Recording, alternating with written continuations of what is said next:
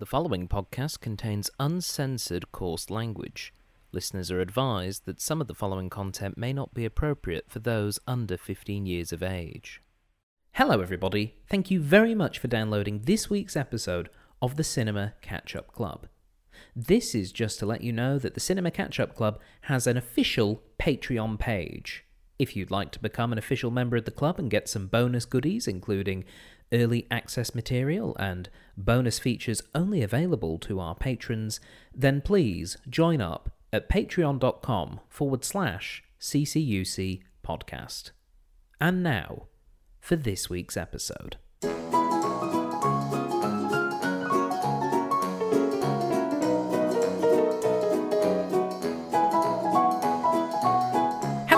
Everybody, and welcome to the Cinema Catch Up Club, the podcast for films that you probably should have seen by now.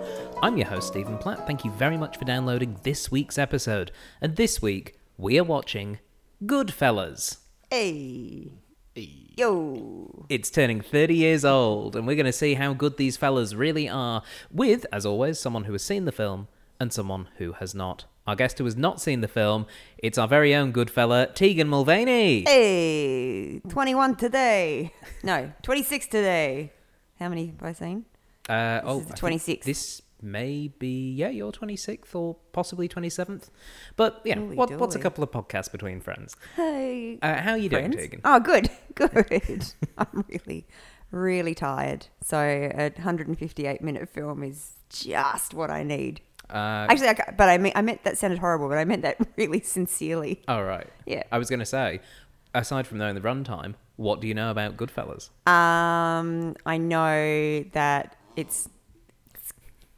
that wasn't me. That was the dog. Sorry, that is Gibson the dog, who has also joined us today. Uh, he's been a very bad fella right now. Uh, Sorry, Hey. I'll, I'll let you continue. It's Scorsese. It's Pesci. It's De Niro. It's all the good things that fellas have. Um, I, re- I don't know why I haven't seen this film. I really, really love Scorsese and De Niro films, and I just haven't. Um, I did watch Casino recently, so this is good timing. Good everything. Good, good. Good, good. Excellent. well, luckily, we have someone who has seen the film uh, joining us uh, back for the first time in a little while. It is Mr. Luke Jago. Hey, How you doing? Fuck you doing? Yeah, good. Oh, we can swear on this one. We can, yes. Uh, yes, I love Very the swear frequent ones. coarse language. Fuck yeah. Fuck yeah. Yeah, for- Fucking A. for anyone who may have missed the language warning that is at the very top of this podcast. Here's your fucking language warning. Yeah. Fuck you. Yeah, you fucking shine box. You shut up for your fucking ass. yeah. Anyway, hello. So yes, hello, Jago. Um, Hi. How have you been? It's been it's been a couple of months. Yeah, good. Really, really busy. One of the lucky ones that got busier over COVID Mm. and um, less. So yeah, very thankful for that. And yeah, just thankful to be watching. Probably my favorite movie, possibly. Just- Definitely my favorite Scorsese. But Wow. Yeah, it is in like my top five, and it could be number one. You know, it's uh, out for debate, but yeah, it's this is a big one for me. It is high up there. Yeah. Excellent. So, in a vague, non-spoilery sort of way, what can people who have not seen Goodfellas uh, be expecting from it? Hey, you fucking shine box, you fucking asshole. I'll f- kick your fucking ass. No, it's like, it's really good. It's gangster. It's like coming of age story, rags to riches, kind of, you, which you'll hear in the first song. Um, you know, very violent. Um, I know there's a Donovan song in it yeah, at a very interesting moment. yeah. I know that much. Soundtrack is great and perfect. And um, yeah, it's, no, we're going to have a good time. I love this movie. And yeah, it's just gangsters, you know, swearing, violence, lots of humor, and um, yeah, just a really good ride. Love it. All right. Well, with all that being wait. said, shall we watch Goodfellas? Yeah. yeah, okay. Okay, for those of you listening at home, pop in those DVDs and prepare to find out how I'm funny. Funny like a clown? Yeah, funny like a clown, as we watch Goodfellas. Nailed it.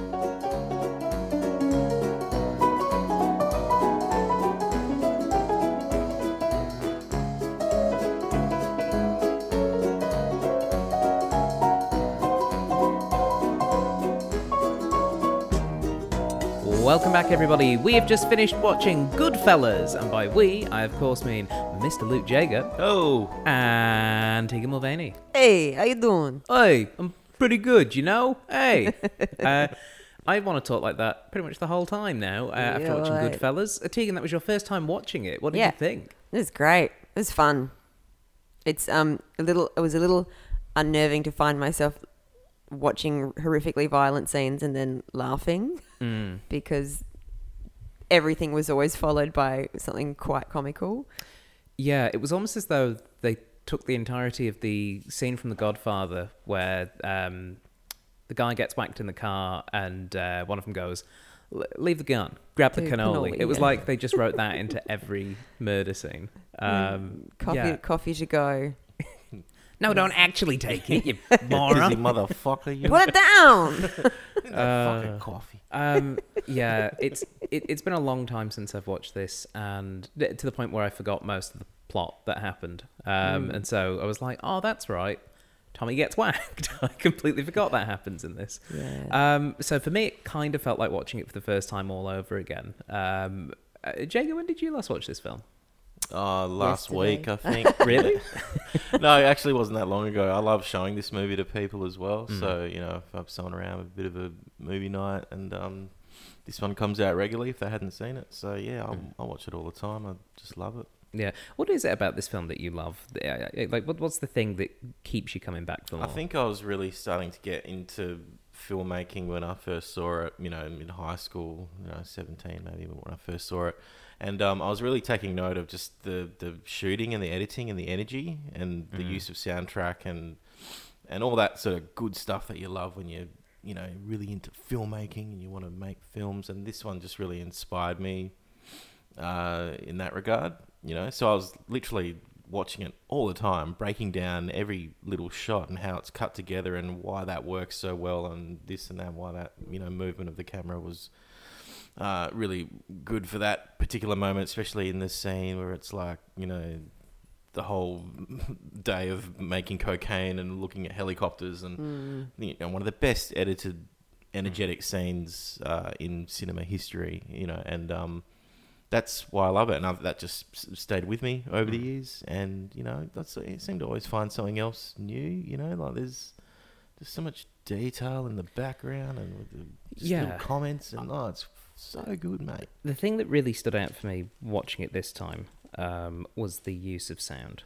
Was the um, the the music, the way conversations from one scene were bleeding over into the next scene, um, and and just kind of it's a long film, like it's it's two and a half hours, but it just doesn't relent. Like there's It there's no point by. where you feel like oh we can switch the brain off for two minutes here, or oh we can and it's not to say that it's all go go go. You know, it's not like um, uh, the Jason Statham film. Was it Crank, where he has to keep his heart Mm. rate at a certain thing? That's right. It's awesome Yeah. movie. I've Yeah. even seen that film.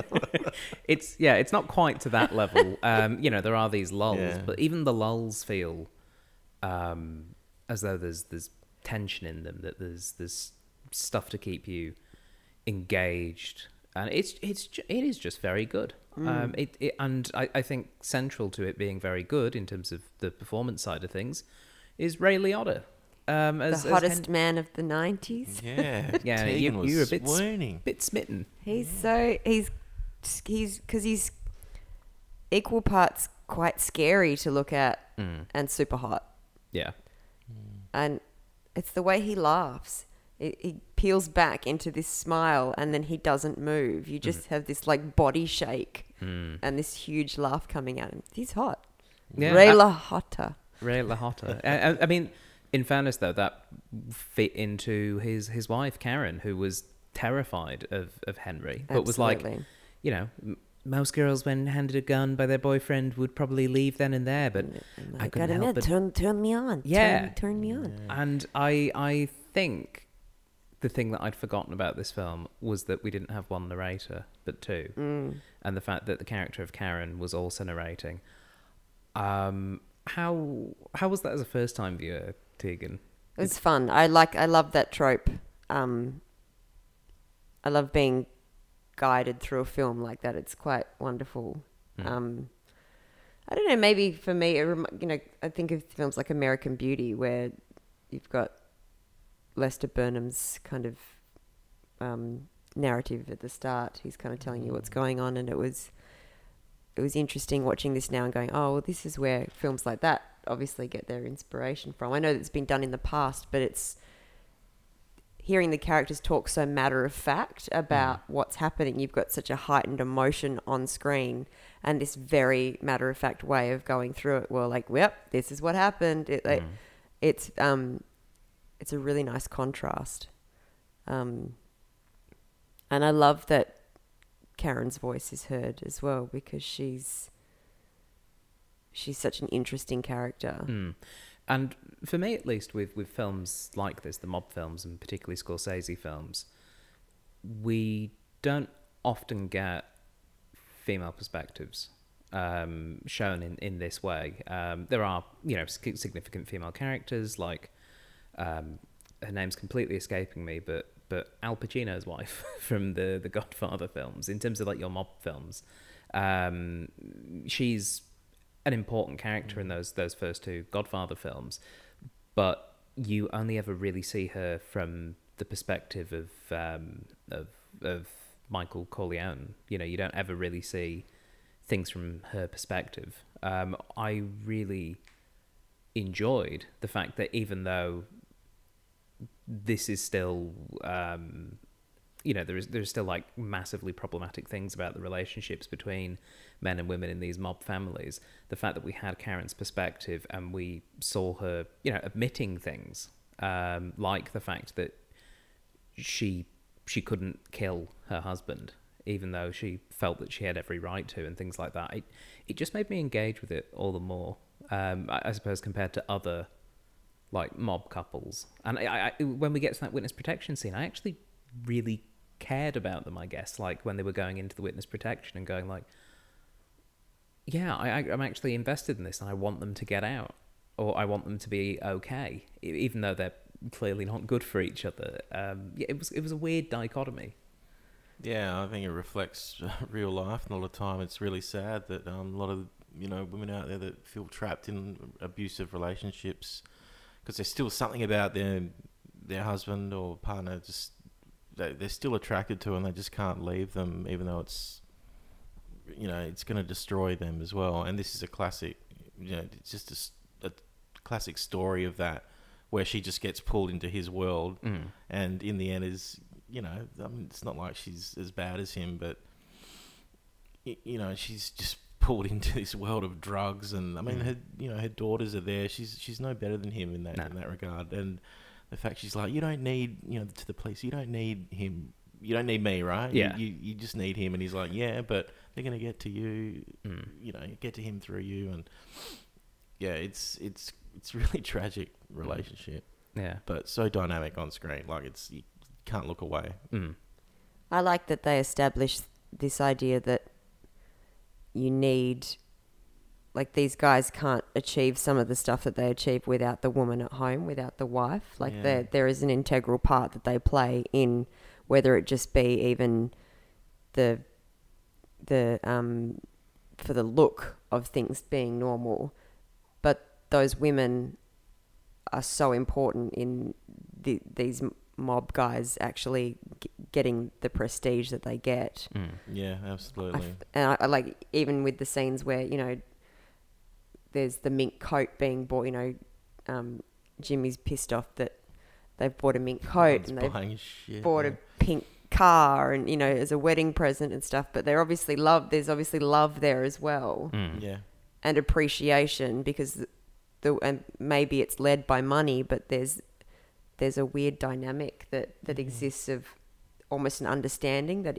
if I don't have you, I need to keep you here and on the level. Otherwise, I'm stuffed. Mm. My Yeah. my role in this whole thing is is gone. and that comes back into this again and again when we start to see Henry like he's he's going out with Janice. He's got this this side Mm, girl, which seems to be pretty common in the the mob. You know, you've got your Friday girls and your Saturday, Saturday girls, girls. Mm. which uh, I'm sure is true and is kind of like ooh gross. But even so, um, like the fact that when Paulie gets called in and is like, look, you've got to.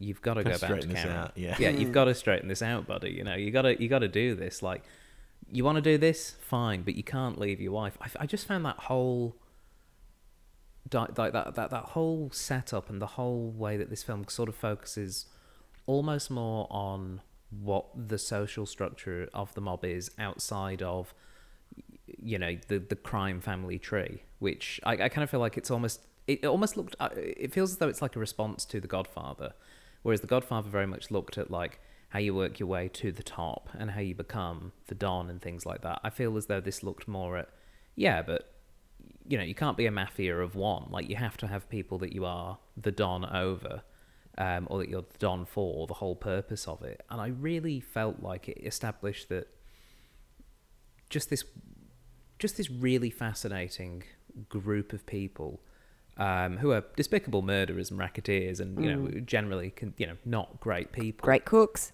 Great cooks yeah. Oh, yeah the food in too, this too much onion. But but but it, it, it but it didn't just you know paint them as these just these cold-hearted murderers you know. They do stop and have dinner with their mother even though there's a body in the boot because she's there and she's made the food for them and they have to eat it. And yeah i'm worried about you henry. You never talk. You're too thin. Yeah, Martin Scorsese's mum. Yeah. Classic role and probably my favourite scene. she's so good Yeah. yeah It's amazing. But Um, there's um yeah. there's a really good setup that I was thinking about, and now I can't remember what I was going to say because your dog is snoring and it's really cute, yeah sorry gibson uh, has fallen asleep and is just doing a little and snore his tongue was out before he was blepping and snoring, Yeah. and that was hilarious. And now I can't remember what I was going to say. oh, that's what I was going to say.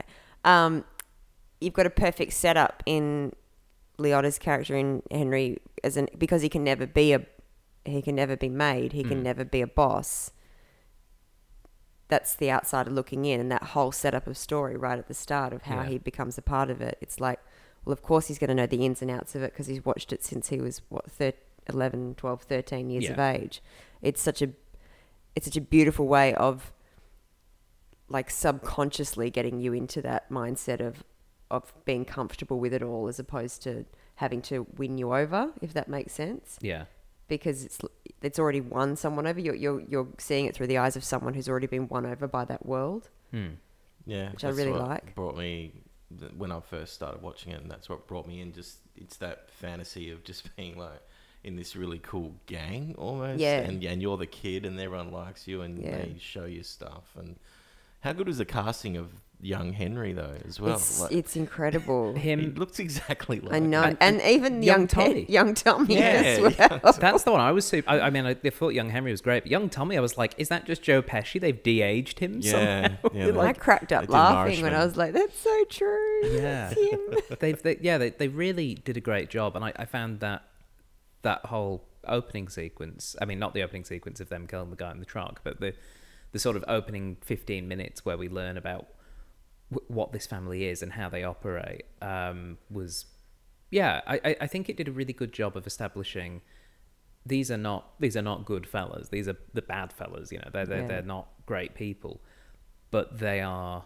endlessly sort of captivating in in terms of you want to see how this story is going to go. You want to see who's going to double cross who. You you know you want to see how who's going to end up on a on a meat hook. Who's going to end up uh, alive at the end of this. You know, it's it is really interesting how, how the narrative of these you know true events um, have in quotation marks obviously because I think there are some doubts as to some of the veracity of maybe not so much what happened, but how involved certain uh, characters were, particularly the protagonist Henry. Yeah, there's certain narrative liberties taken. I think Henry Hill has got his own, like the real Henry Hill has his own, you know, version of events that he likes to talk about and claim as this is what happened. And, um, you know, but he is a rat bastard liar as well. Like, Mhm. in, you know, who knows what to believe.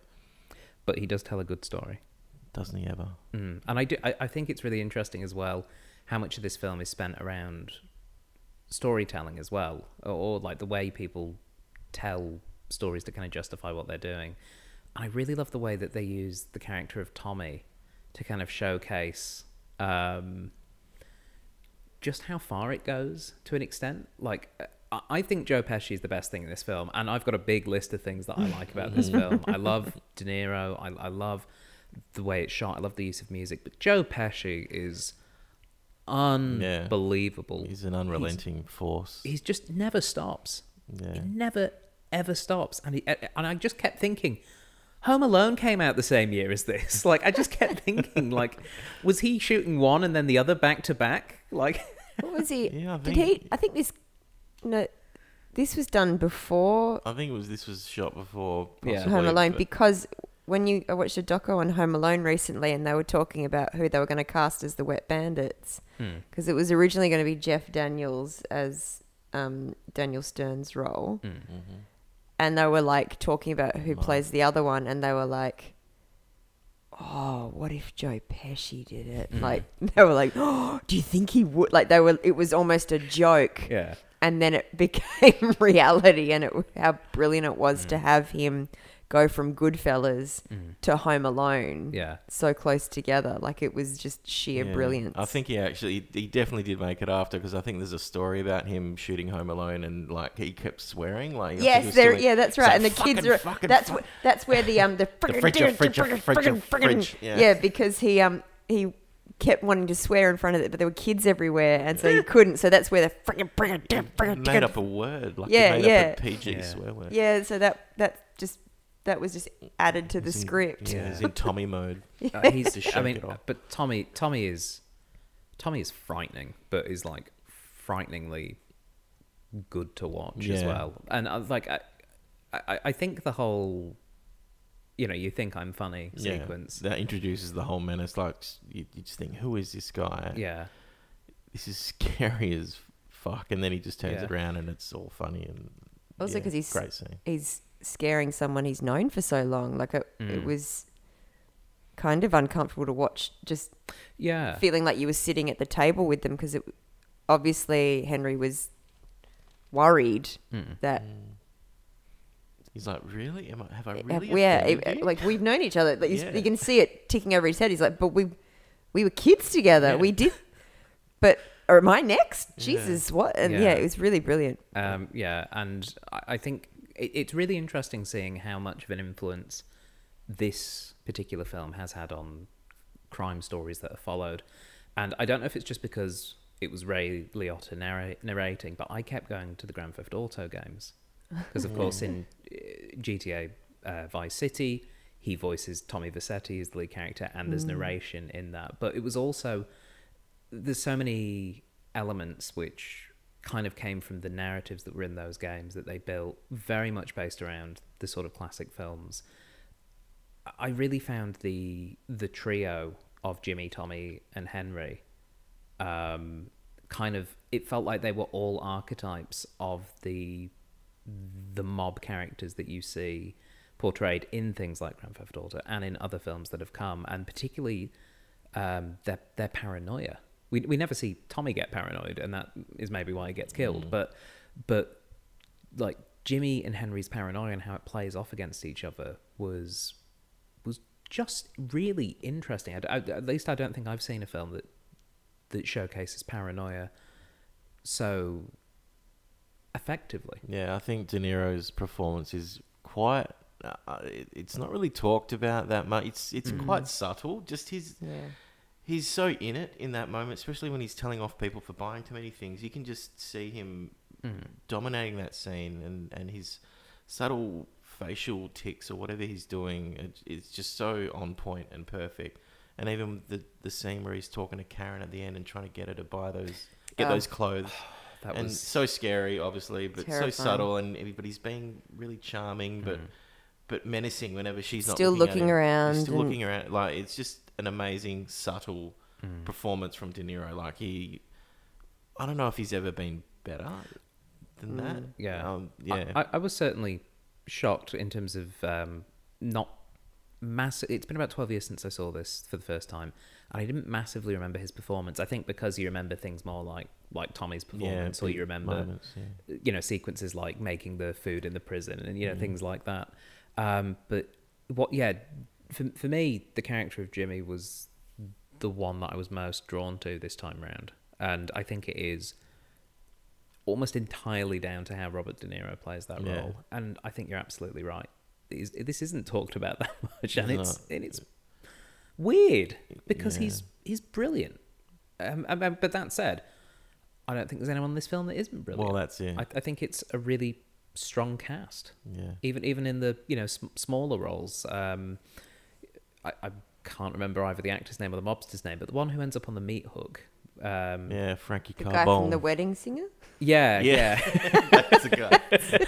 yeah. I, I loved him, even though he, he barely said anything. He was he was just kind of like He's got this mumbly kind of like he could be in Dick Tracy or something like. Yeah. "Uh, What'd you do? Yeah, what? we, we- we just did a coffee. Forget the fuck. yeah, or um, coffee. yeah, or, or Chuck Low as as Morrie. Um, oh, Oh, God. great. He's- Morrie. Such a beautiful shy stunt. Yeah, and it, Oh, he's yeah. so strange because it almost feels like he's in the wrong film. Like the, the character of Morrie just doesn't feel like he belongs with, Yeah. with the mob. But he's great, and he just brings that, that little bit of extra Paul Murray. different. Yeah, I know. That okay. There's some pretty gruesome deaths in this one, Hmm. but which which death was the most, I suppose, outstanding in in the sense that we, the one that made you go, huh? I guess. I it wasn't a death, but I actually did make that noise when um the kid got shot in the foot.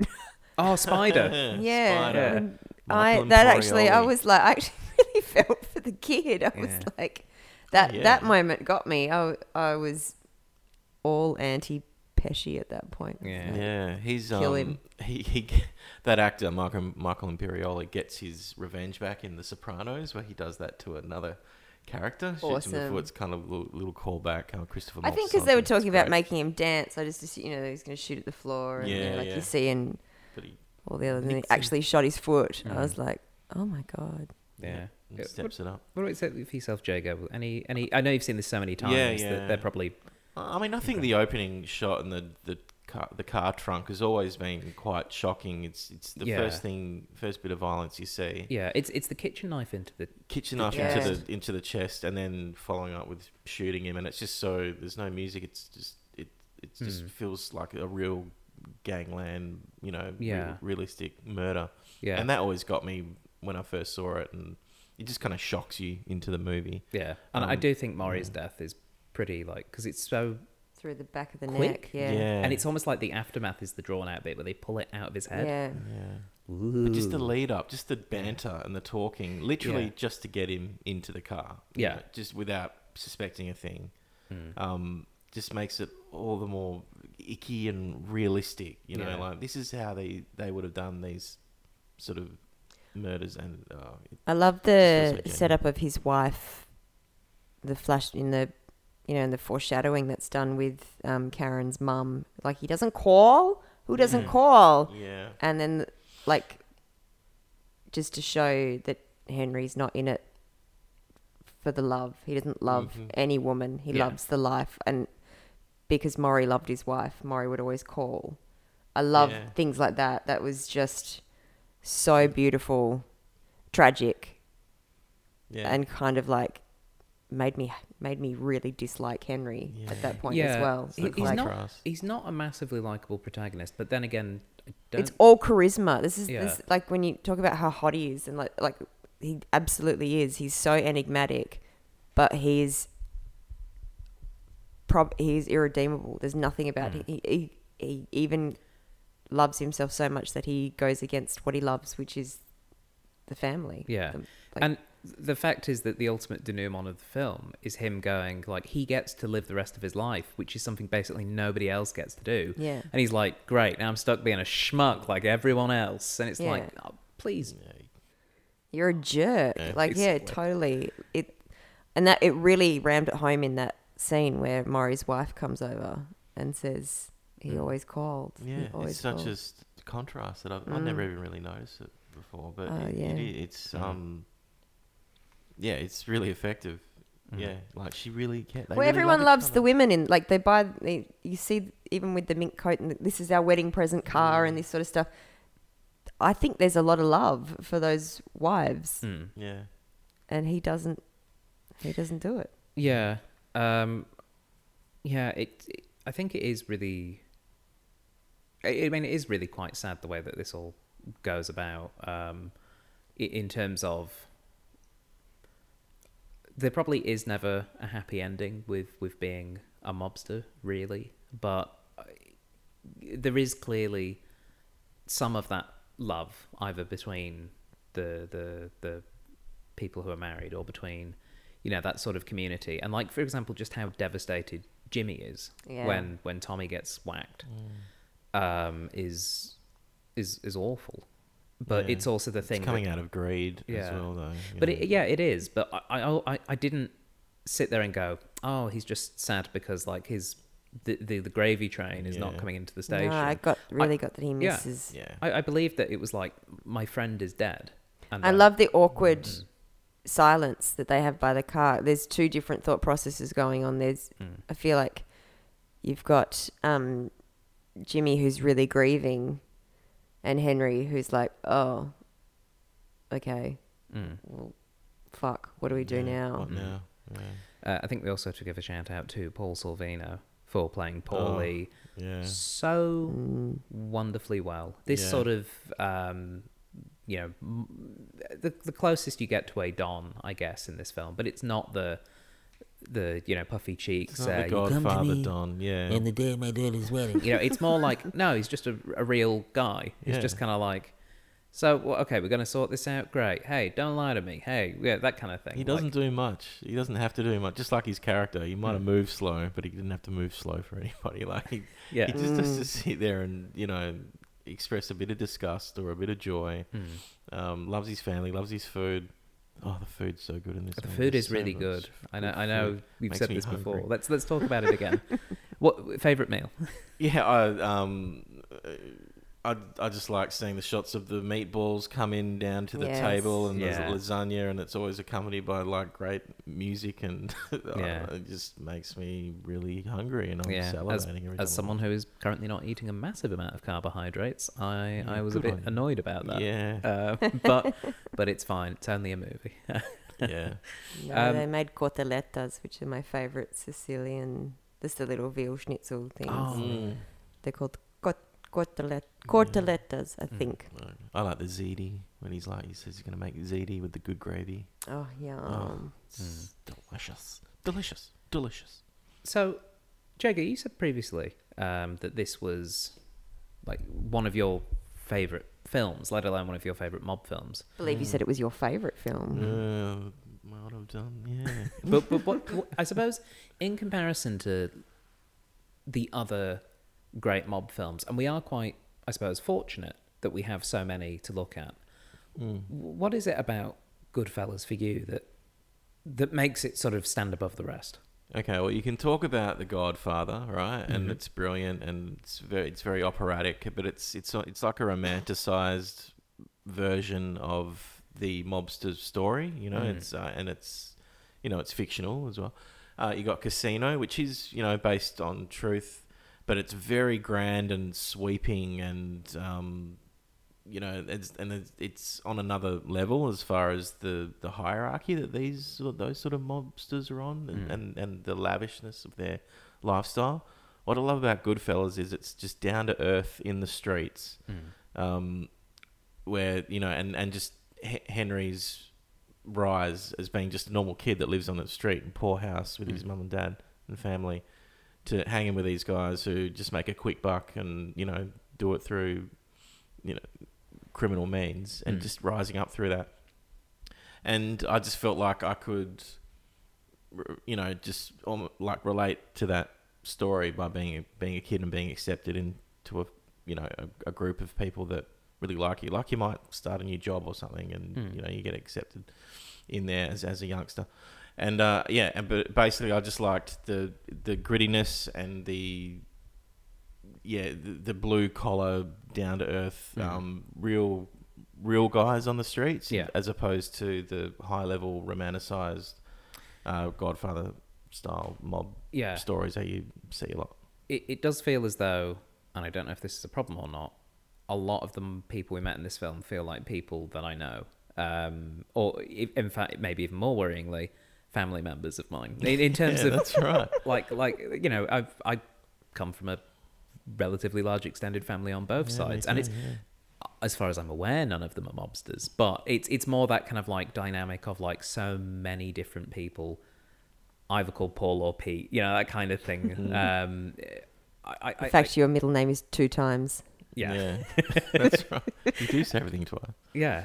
Um, it's it's really, I, I, I kind of get that. I, I get what you mean by the, they present, I suppose, in the way that the mob did in in 20th century America, they present themselves as being quite an attractive option for people who have basically got nothing else, or the they don't see a legitimate means of getting out of the squalor that they live in. Uh, and I, I think I think maybe yeah, you're right. This film does sort of showcase the the brochure element of of the mob, uh, but then also very quickly once Henry's joined up and is an actual adult working in the mob and you know robbing things from Idlewild Airport and things like that, that it's that it's actually a really horrible, desperate place to be.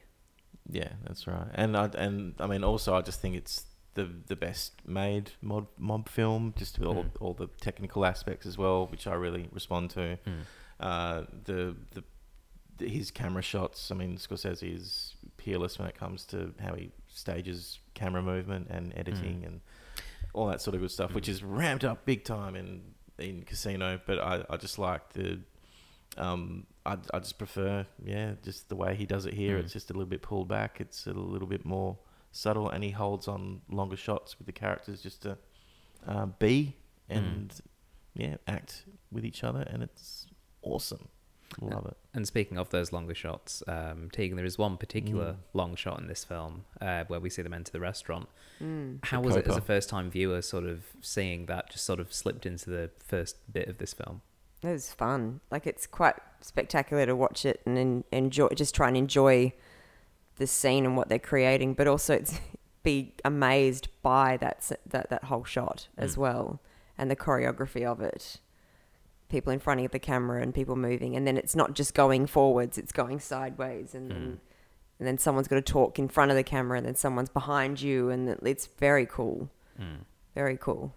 Yeah, I, I I think it is pretty pretty remarkable, um, and I just like that it's it's in there, and like it's it's not as though we have many other big long shots or big tracking kind of shots. things, It's almost as though Scorsese went, I just want to show off, Yeah. but it also fits the scene. It fits that thing of like Henry has gone from being someone trying to get into that world to being in that world, and now he's guiding Karen into that world. Yeah, watching Yeah. her amazement as she goes along, like it, it, it's not in there just for the sake of it. It fe- it really feels like it does something to um, to show her journey Mm.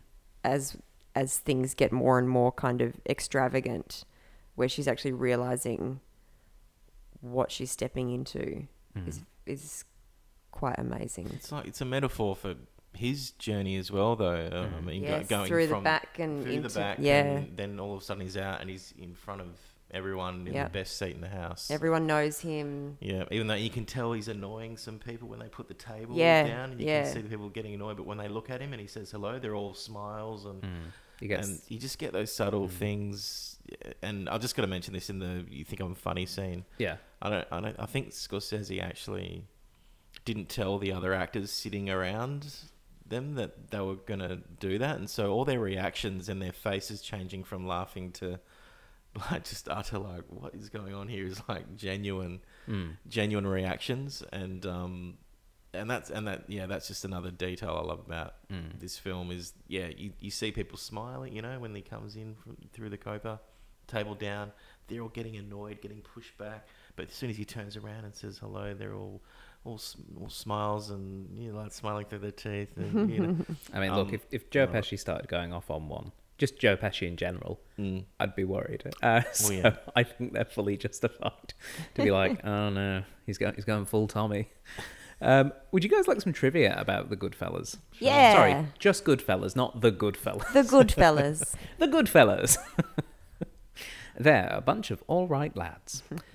According to Henry Hill, whose life was the basis for the book and the film, Joe Pesci's portrayal of Tommy DeSimone was 90 to 99% accurate, with one notable exception the real Tommy was massively built. Mm-hmm. That's Very scary. The only thing scarier than Joe Pesci is, Is tall Joe Giant Pesci. Joe Pesci. Oh dear. Uh, Robert De Niro wanted to use real money for the scene where Jimmy hands out money because he didn't like the way the fake money felt in his hands. The prop master gave De Niro $5,000 of his own money. I've got a question mark about the prop master just carrying around $5,000, but yeah. Anyway, uh, at the end of each take, no one was allowed to leave the set until all the money had been counted and returned. This is all the money that man had. Yeah. I carry it around with me. I'm, I'm the prop master. I need it to buy my props. I'm assuming he sounds like an old timey prospector. yeah. And I should say, all of this trivia is sourced from IMDb, so if it's not true, don't blame me. Oh, I just remembered I never said that at the top. Blame Joe Pesci. Blame Joe Pesci, yeah. According to Ray Liotta, Martin Scorsese was so involved in every detail of the cast's wardrobe that he tied Liotta's tie himself to make sure it was accurate for the film's setting. Mm, So he's Wow. the reason that he had those big collars as well. Well, that's what I wouldn't wanted to say. Those massive collars that, that they had in the scene where Tommy gets whacked, it, I, it really stood out I for me. Late I think they look cool, man. Late 70s. It's that cusp of time, the 70s into the 80s, where fashion just lost its shit. Bring Yeah. them back. Bring back the big collars. And I Their also- way of establishing eras through seamlessly through costume and setting, and c- even the cars, like the cars played a huge part in Yeah. setting up the era of what we know of wh- what decade we were in. Mm, There was always a shot of a car from behind to show the era. mm. That was so cool. It was. I, I also really loved that we could show just how much cocaine Henry was on by the decor in his house. Yes. Um. There's a certain cocaine architecture that I've, I've noticed is in a lot of these films. to Scarface. Yeah, it Yeah. just carries Just- through. Just something about like when you have a certain amount of coke, you have to get weird black vases and Mm. like White leather couches. Yeah. Golden wallpaper. Tigers. yeah textures. I think it's because you're just that off your tits. You're just like touching the walls, going, "Oh my god, thank Yeah. you, past me for buying this." yeah, it's just it's a little crazy. According to Nicholas Pileggi, some mobsters were hired as extras to lend authenticity to the scenes. The mobsters gave Warner Brothers fake social security numbers, and no one knows how they received their paychecks. I just kept thinking, is he related to Mitch Pileggi, who was Skinner in X Files? Yeah. That's Probably. It's I possible. couldn't get It's a that out of big my brain. family. The whole every time that name came up, I was like, The "Is it Pileggi Skinner's family. brother?" Yeah, I mean, half the cast from like all, you- all these faces in the cast, like they all turn up in The Sopranos at some point. Yeah. like Big yeah, like Pussy, Frank Vincent. Frank Vincent, Yeah. Big Pussy's in there somewhere. Um, Paulie Walnuts, you Yeah. know, is he's just a small part in there. Like it's just great. Yeah. Sandy is Spot um, Two Faces girl from Batman Forever. That's right. Yeah, Oh yeah. Drew Barrymore and Yeah, Sandy. and Sandy. Wow. um, now, Robert De Niro was great as Jimmy Conway, but um, someone else was offered the role and turned it down, and it is uh, it, it was Al Pacino. Uh, also known as uh, Kate Mulvany's friend, uh, Al Pacino. um, he turned down the role because he was afraid of being typecast. Uh, because obviously, you know, it's s- Yeah, it, it feels about right. But in the same year, he ended up playing a gangster in another film. Um, he played Big Boy Caprice in Dick in Tracy. Dick Tracy. Yeah. Yeah, uh, But he wasn't. Uh, uh, they weren't. Bill De Niro was in that. Wasn't De Niro in that? No, No. he wasn't in Dick Tracy. Who else yeah. was in that film? Uh, James Caan. That's from maybe I'm thinking. Yeah, Yeah. uh, Pacino has admitted he regretted this decision later in life. yeah, different movie. Uh, massively different if it's Pacino. Wasn't he unbilled though? They had a lot of unbilled actors in playing those roles in the ori- when they first released it. I might have made In- that up.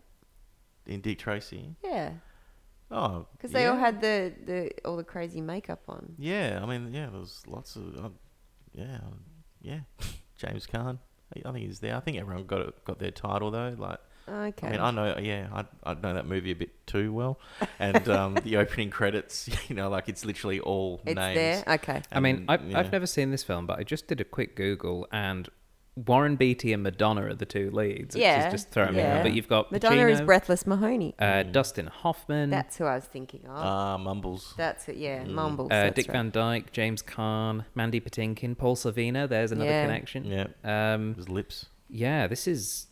I'm, I'm gonna. Kathy Bates. Okay, I'm just going to make a note. This is possibly going to appear in a future podcast. Well, I thought this could be one of your flop films because Mm. it was a disaster of a film.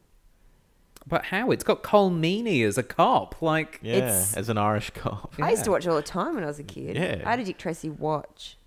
Yeah, right. It was the best. Did, could you talk to someone someone else with the no, Dick it was just Tracy ye- I just remember it was yellow. Just talk to yourself. Yeah. Yeah, cool. Okay, just making a note. It's n- Dick no, Tracy. no different to my normal life Yeah, that's without the. Dick Tracy watch. Oh, Uh, Ray Liotta's mother unfortunately passed away from cancer while they were making this film. Liotta says that he used his anger over losing his mother for certain scenes, the pistol whipping scene on the driveway in particular. wow. mm, great. Um, oh, wow. I mean, he's an angry man in that scene. Yeah, what did you think of that scene? How that was just Uh, played out? I thought it was great. Mm. It was really realistic. Yeah, The hits, the everything about it was very all in one shot. Yeah. This this movie had some of the best movie punches and just general sort of blunt violence Mm. Yeah. that I think I've seen. It was like when they were punching that guy in the car in in Florida. Yeah, before they feed him to the lion. Mm. Yeah, I was just, I was like, they're they're in quite a confined space. There's some good stage combat They- there. Yeah, un- unless they're actually just shooting. They- they- I, Yeah, I don't know if are. Scorsese's realism extends to now. You are actually just going to beat this guy in the He face. did. He did make an actor punch Jonah Hill for real in Wolf of Wall Street because he just wasn't looking right. Right. You know, like it.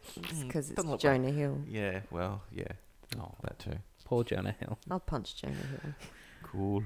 Well, uh, I won't put you two on the same episode then, where I can. We'll film it. It can be extras. Yeah, that is a Patreon exclusive. Patreon exclusive.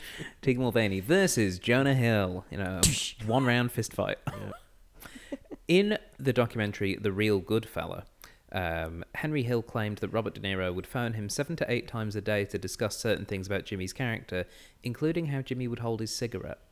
So, yeah, Yep, De Niro was, was all in. Yeah. And uh, that kind of research, Yeah. Yeah. I don't. Th- I think he's held back on that sort of commitment in later years, but Mhm. yeah, that's when he was really still going for it. mm. Yeah. Um, Ray Liotta, speaking of Batman, uh, turned down the role of Harvey Dent in the 1989 Batman movie to be in this film. Mm. I think it was a good choice. Yeah. Billy Dee so too. Williams. You know, nailed it. Billy Dee Williams. Well, All right. Would Billy Dee How you doing, Batman? Hey, Joey. would Billy Dee Williams have worked in this film as Henry Hill? yeah. Yeah, you reckon? He can do anything. Yeah, just walking. When I was a kid, I knew I always wanted to be a mobster. How you doing, Jimmy? oh dear. Um, now, uh, this was a bit of a sweary film, uh, and the word "fuck" and derivatives of it are used quite a lot. Uh, 321 times in total, so that's an average of 2.04 fucks per minute. Not as much as Nice. Scarface. Not quite. Scarface Yeah. have more. Um, I, I don't know the stats Think for it might, Scarface, but but I imagine I imagine they're pretty pretty even. Yeah. Um, Joe Pesci says about half of the fucks in this film. Oh god. Uh, the script called for the word to be used 70 times, but because much of the dialogue was improvised during ex- uh, shooting, the expletives piled up. At the time of the film's release, it had the most profanity of any film in history, but as of 2020, it's at number 15. Mm. Uh, and another Scorsese film, The Wolf of Wall Street, is at number three currently. Oh, Alright. What's it number one? Uh, unhelpfully, this this doesn't include that. So um, I, I think I mean previously I know it was the South Park movie, but that must have been Wow. overtaken by now. Big Lebowski, I thought might have been up there, but prob- probably Hmm. not. According to the Wikipedia page, list of films that most frequently use the word fuck, uh, the Goodfellas was indeed the film that had it and uh, had that record for three years when it was overtaken by Menace II Society. That was then overtaken by Casino in 95, which was then overtaken by Nil by Mouth in 97. Mm. Then Summer of Sam took over it in 99. Oh, interesting. Quite fittingly, the movie Fuck overtook it in 2005. That's a great documentary. Have you seen that documentary? I have not. It's so good. It's about the word fuck. It's Well- so good. It uses the word 857 times Whoa. in 93 minutes, but that's not the movie that has used the word fuck the most. The the fuckiest movie, if we can describe it like that, is Swearnet, the movie from 2014. It uses the word fuck 935 times in 112 minutes. Wow, never cool. heard of it, but I must see it. It's a Canadian comedy film written by Warren P. Sonoda, oh, um, who? and it stars uh, the actors from the TV series The Trailer Park Boys. Oh yeah. Oh, then we won't watch. In the film, uh, they act, the actors are playing themselves as they embark on creating a fully uncensored internet network.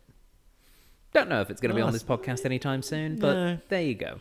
In the fuck documentary, it's got Ice Cube in it, and the, he's one of the guys talking about fuck, and it's got Pat Boone, you know, the old like '50s mo- movie music dude, hmm. Yeah. and Pat Boone's like super Christian, and he was he talks about how he doesn't like the word, and how if he needs a swear word, he just says his own name, and he goes, so if he he goes, so if he stubs his toe, he just goes, oh Boone, and then I, they tell Ice Cube that, and Ice Cube starts going fuck yeah, I'm gonna boon my fucking wife. It just is like, just takes it and rolls great. with it.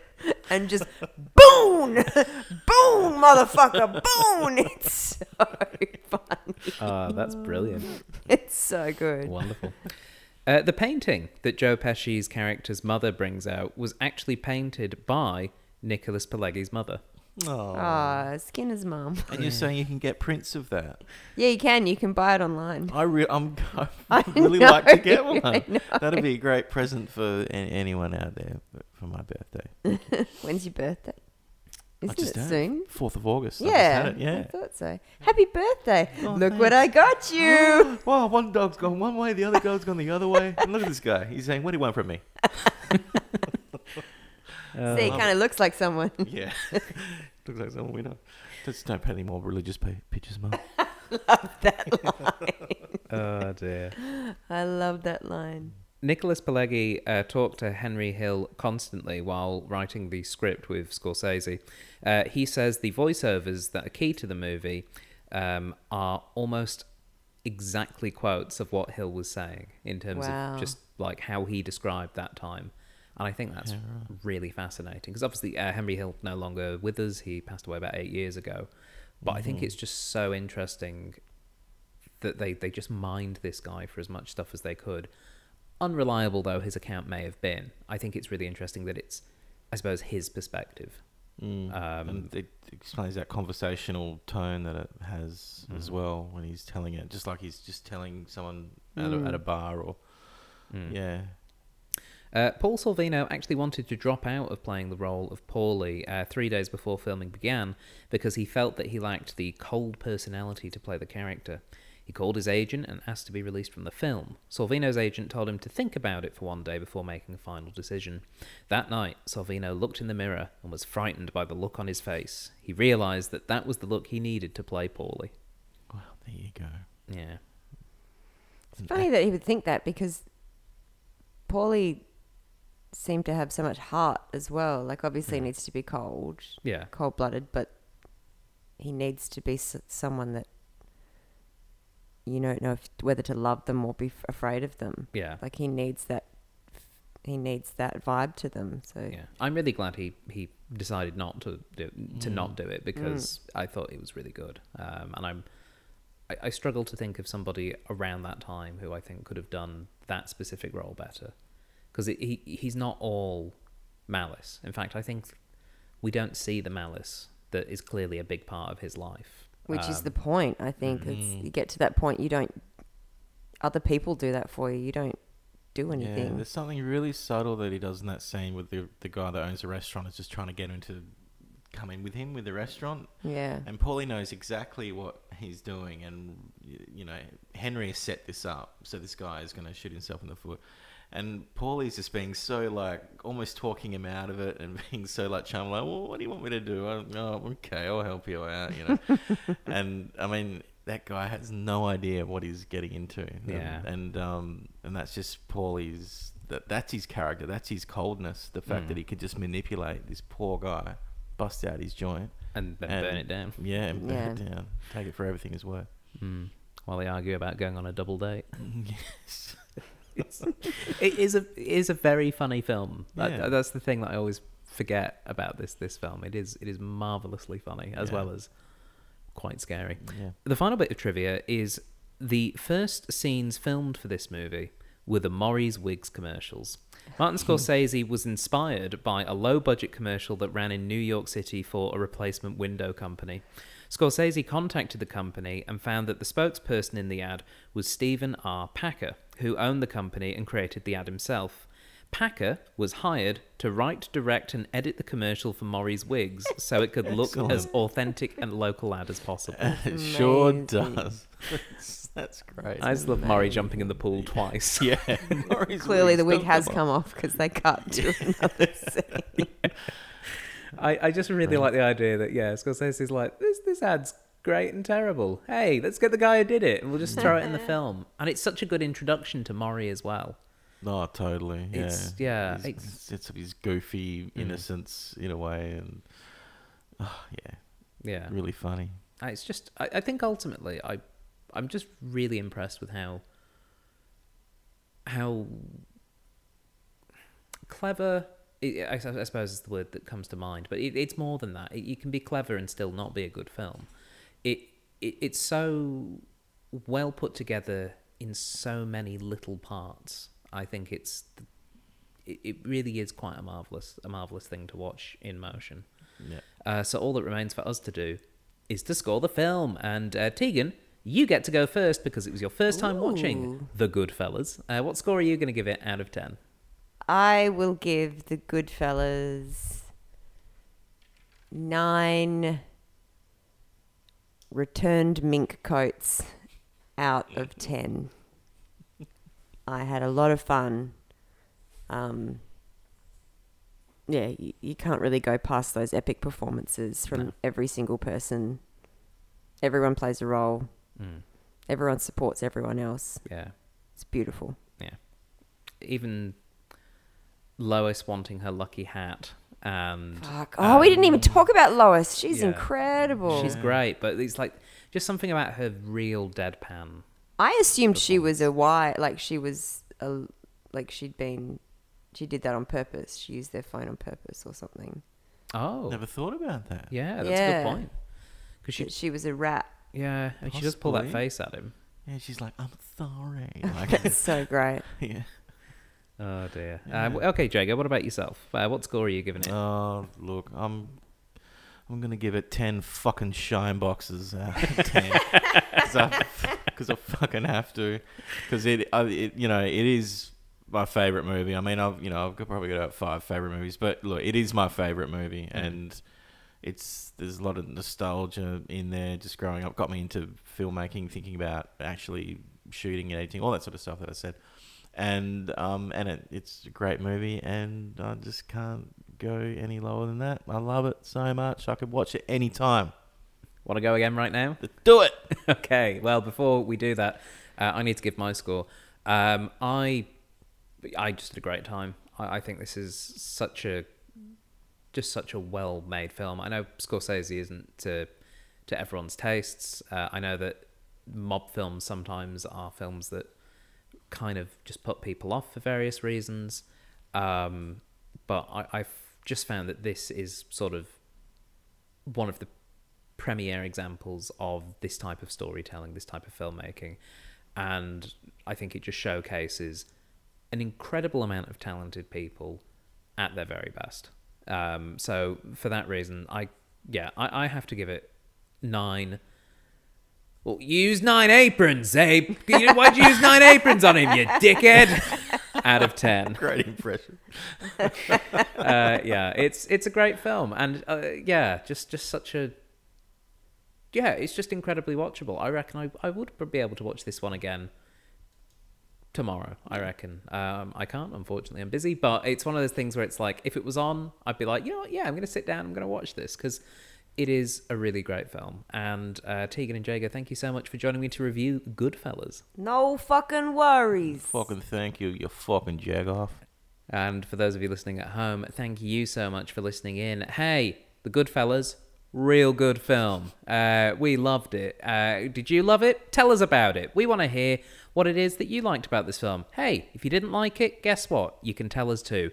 Tell us on Facebook. We've got this Facebook group. It's just sitting there. It's free. There is also the Patreon. Uh, we may or may not have a Joe Pesci level in there. Uh, you'll have to join up to find out. Just go to patreon.com forward slash CCUC podcast. Uh, you can join for as little as a dollar a month, but that level has no Joe Pesci guarantees on it. And of course, make sure you're subscribed so that you can That get. doesn't even get you a Morrie wig. yeah. Sorry, guys. you have to pay extra for them.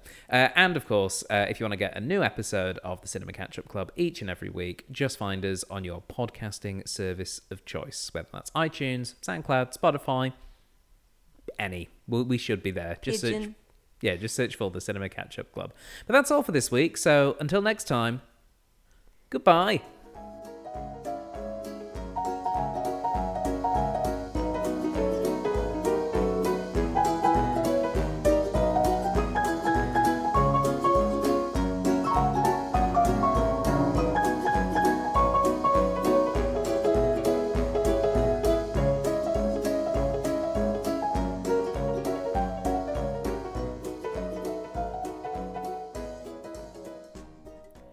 You have been listening to a Thought Jar Productions podcast. For more information, please visit thoughtjarproductions.com.